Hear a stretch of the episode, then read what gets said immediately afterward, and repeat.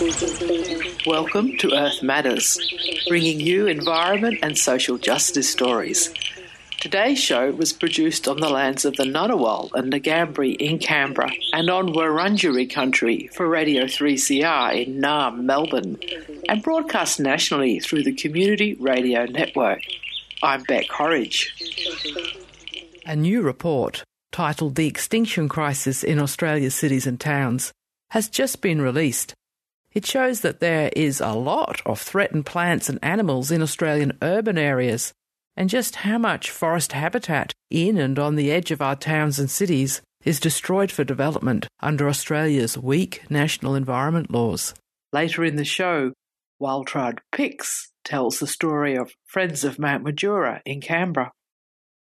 Jess Abrahams from the Australian Conservation Society is with me online. Hi, Jess. Please tell us about the threatened species in towns and cities.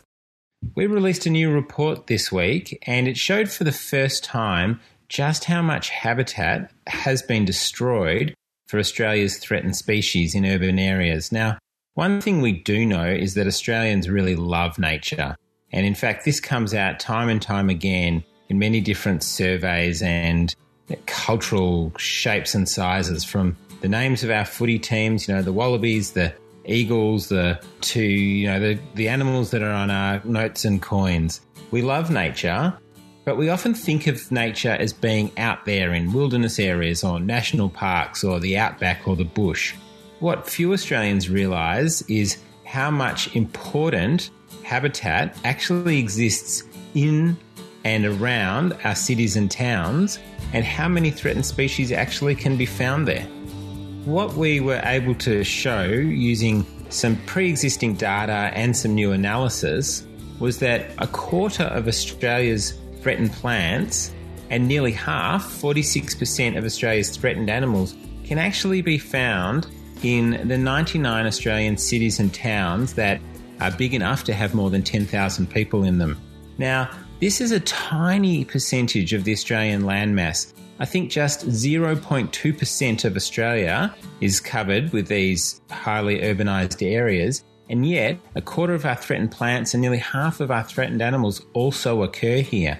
Now, it's in some ways it's not surprising that people and uh, I guess nature both favour the same ideal habitats, places that are close to the coast, well watered, have fertile soils and, um, you know, cool or, or moderated temperatures. So all of these make the places that people and nature, in a sense, want to live. There's always been this conflict. But what we've seen is that despite our national environment laws coming into place in the year 2000, and these laws were meant to protect the habitat of Australia's most threatened species. First 17 years they were in place between 2000 to 2017, more than 20,000 hectares of habitat for these threatened species was destroyed. Now, this is an area bigger than 11,000 MCG football fields.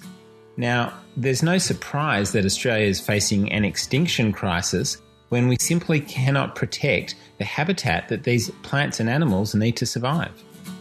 Let's talk about the current review of the Environment Protection and Biodiversity Conservation Act, the EPBC Act.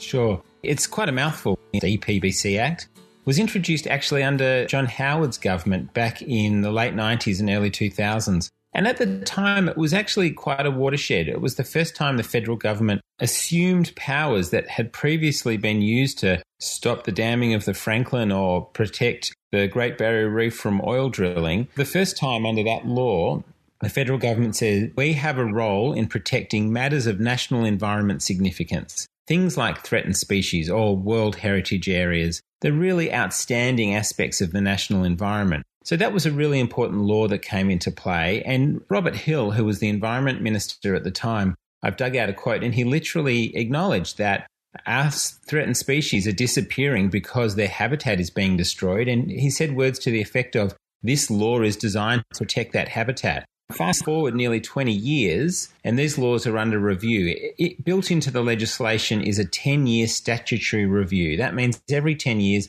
the laws undergo a thorough review, and it's an independent review. They were reviewed a decade ago, And it was a great review, surprise, of all the fantastic recommendations, virtually none were implemented. And again, we're back in this situation. There's been a independent review. It's actually still underway by Graeme Samuels, and he has looked very deeply into this issue and he's made some okay recommendations. He has said uh, he's clearly acknowledged the laws are failing. Some of his key recommendations are much stronger national standards are required to protect these matters of national environment significance, and importantly, an independent, tough cop on the beat, I think were his words, an independent regulator to ensure enforcement and compliance is needed. Otherwise, it's no use having these laws if they're not being implemented.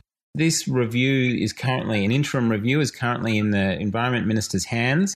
But unfortunately, Environment Minister Susan Lee has already ruled out probably the best recommendation in this report, and that is for an independent regulator, a tough cop on the beat.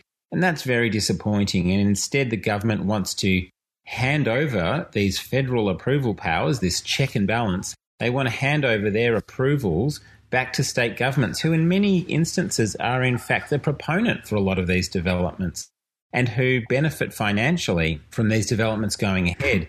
And if we look at state governments, nearly a quarter of their revenue is actually generated from stamp duty on land sales. And these are sales of what used to be basically urban habitat, urban bushland that is being, you know, bulldozed and turned into urban sprawl. So these laws have literally failed species that live in these forested areas on the edge of our cities and towns, particularly in southeast Queensland. Species like the koala, which we would all know and love, and we know it's in trouble. But other species like the Australasian bittern, a really unique and secretive stocky bird that lives in long grasses along creeks and wetlands, and it's even known to sway in the breeze with the grass in order to, to camouflage itself. Another rare and elusive species, the red goshawk, a really magnificent raptor that hunts, in fact, on other quite large birds. It's found across northern Australia, but in areas where it uh, lives on urban fringe, its habitat is being destroyed at a rapid knot of rates. And even birds that are well known, like the Regent honeyeater, this is a critically endangered, high profile flagship species.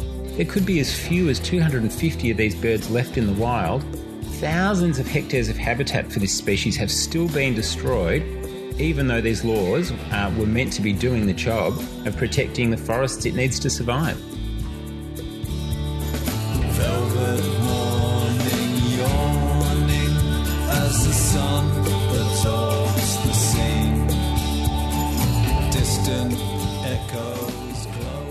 People often ask me, this is a terrible situation, but what can I do? Well, there's a lot that we can do as individuals. I think in the very first instance, in our own backyards or in the um, you know urban creeks and bushland or train tracks, we're seeing some really inspiring action by community groups who are getting together with their neighbours and literally restoring habitat, planting native plants, flowering shrubs that butterflies or birds or insects we'll use as habitat and we can literally bring wildlife back to our suburban areas. And in many cases, we've seen some fantastic stories, really hopeful, inspiring stories of how community efforts to restore habitat has made a real difference. That's the first thing we can do.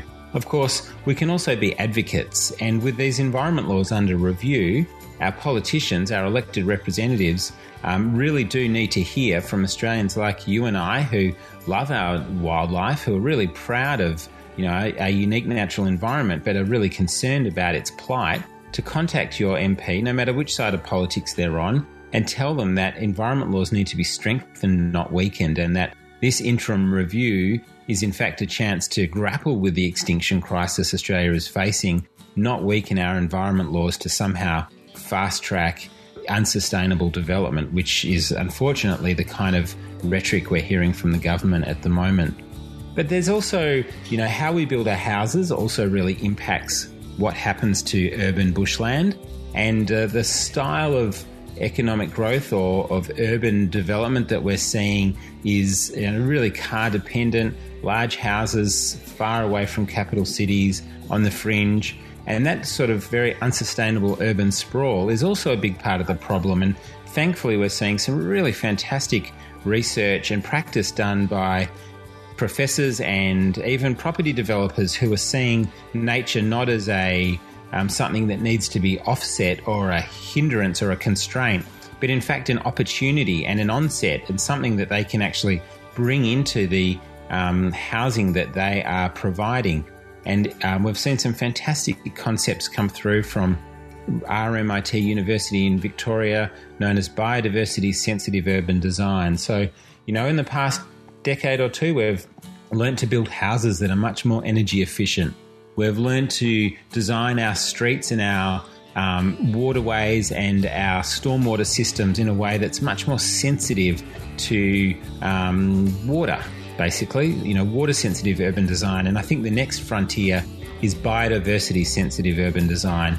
And it's literally building our, our homes and our streets um, in a way that actually doesn't push nature out, but actually invites nature in. And I've seen some really simple but clever designs, uh, like tilting pavements up with grassy walkways underneath, so endangered legless lizards can, um, you know, still have connectivity of habitat. Or glass bricks in houses that are open on one side that allow birds literally to nest in the wall of your house and the family living on the house on the other side can literally watch, you know, birds using their walls as a home.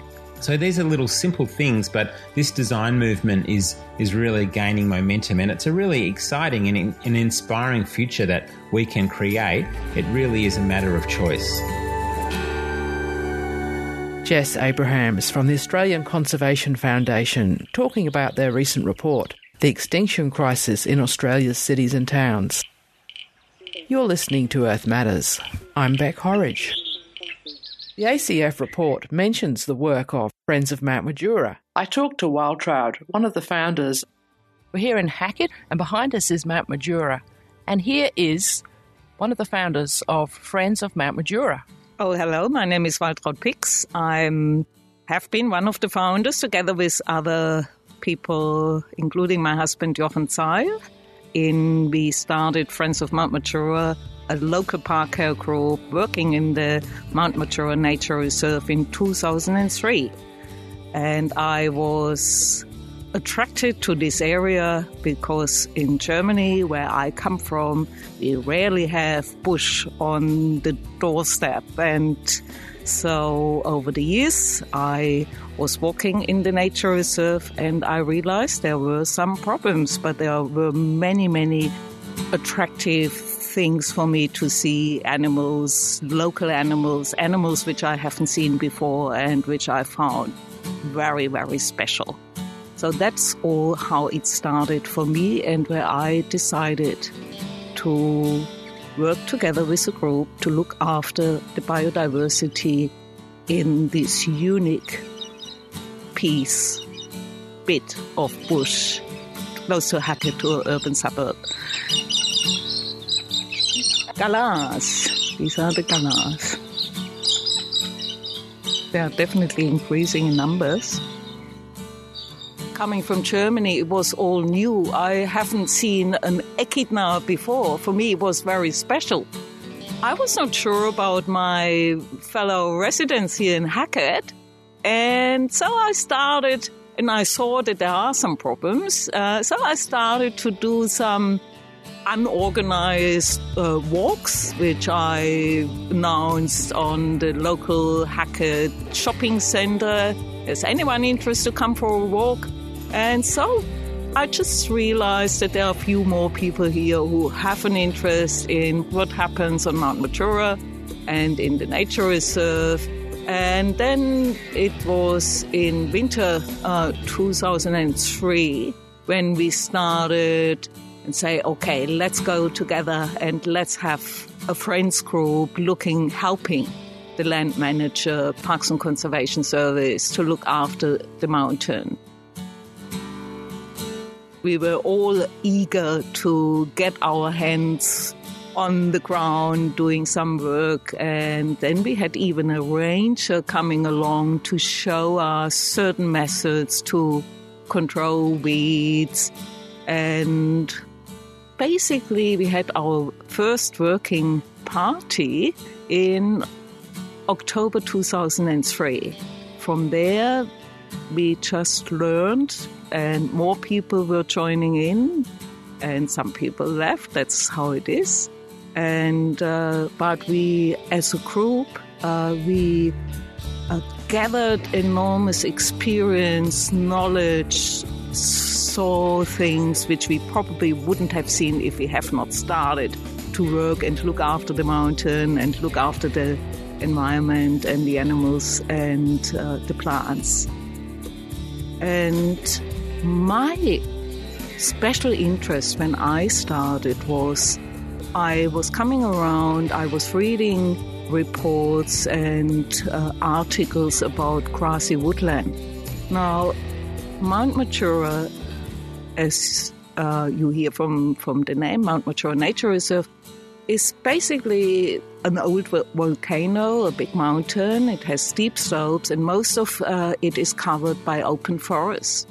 But the fringes, the lower slopes, they have this very special grassy woodland. And these special grassy woodlands usually would be very rich in species, particularly in ground cover species. Those little white flowers, the Wahlenbergias, the bluebells and lilies and all kinds of things. And so that was my interest because I was thinking of these meadows, which I know from Germany, and I saw here something which was also colorful, but as it turned out, it was Paterson's curse. It was, we had a lot of weeds here. And so one of the idea was if we are battling and tackling this and hacking and massacring these weeds, we will give these little native flowers a good chance to spread and to thrive and to do their things like cross pollinating sex between the plants. So that was one thing which really interested me, and I started to learn about the plants also about the weeds and how to control them. Uh, and I started to see uh, the richness, particularly in a special year that was uh, shortly after we founded Friends of Mount Majura. And when I started to identify plants and species, and we uh, produced our first species for Mount Majura, that was in 2005. The hardest thing for me was to learn to identify local grasses. Over the years, we did a huge amount of work. We helped also with uh, mapping rapid warrens. The rapids were a big problem. They are still a problem. You can't get rid of them, but you can reduce numbers. We did a huge amount of weed control. In our peak years, we spent over 6,000 of hours per year to help nature conservation in the local nature reserve. And then uh, over the past years, I just realized that it's not so much the weeds which are a problem, they are just a result of something what happens there which is the real problem. And the real problem is the overgrazing. So, estimates over the past year were that the local eastern grey kangaroo population is close to eight times of what is sustainable. And they are not eating only the grasses, they are eating also the rush lilies and the Wahlenbergias and the bulbine lilies and all kinds of other things. And no matter how much weed control we are doing, the grassy woodlands turn into either a weedy woodland or a bare woodland. So over the past years, I have must say I have lost my enthusiasm and I I'm not longer convinced that we can achieve to conserve the biodiversity or to improve the biodiversity in the nature reserve if this management of the overgrazing is not done.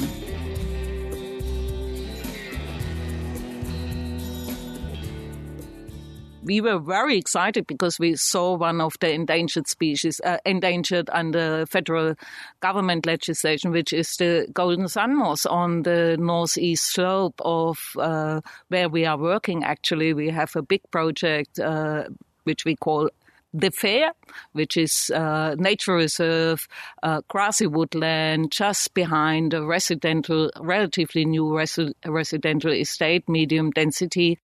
And we were very excited when we saw the first time uh, golden sun moth, which is an endangered species under the ACT legislation and federal legislation. Now, this golden sun moth relies, uh, the larvae rely on eating grass now, they have a big competitor. The big competitor is the eastern grey kangaroo.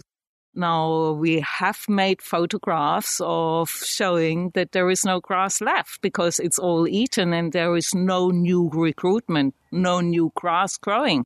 They can't do their um, sexual pollination and grow seeds and then spread the grasses. And so that affects the golden sun moth.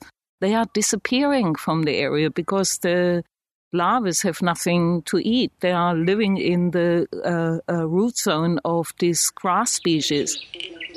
What we experience at the moment, but that uh, started a while ago, is uh, a building boom on Mount Majura and these are cubby houses. Now, you may think about cubby houses with a few sticks put together, but no, I'm talking about two story structures with a thatched roof, and the thatched roof consists of native grass. The few little grass which is left in the nature reserve is ripped out and used as a thatch for a roof.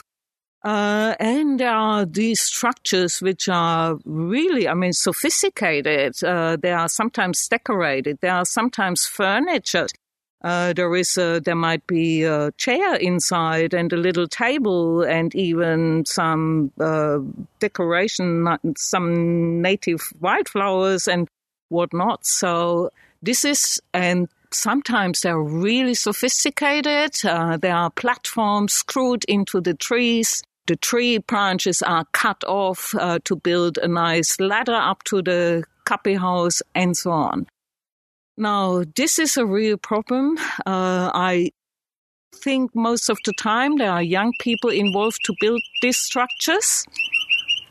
Um, and my suggestion and my proposal and my idea to deal with that, because we don't want this destruction, is to have these nature playgrounds, these adventure playgrounds in suburban areas where the kids can go and do these fantastic things, but not by destroying the nature, uh, the, the natural environment, but to do it in organized places where they can do all these bike jumps, cubby houses, tree houses, build structures, have a play with water, and so on.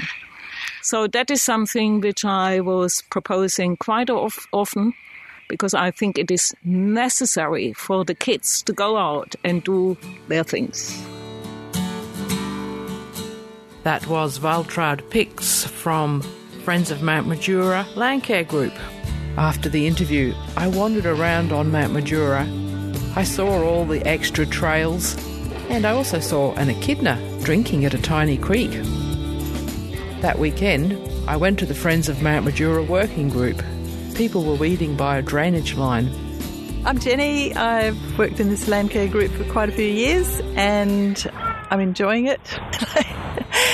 and I'd encourage lots of people to do land care because you meet lots of interesting people and you are outdoors under trees in the in the in the fresh air and socially distancing appropriately. This drain, it's actually draining out of a water tank, which is like a reservoir. So it's good, good clean water.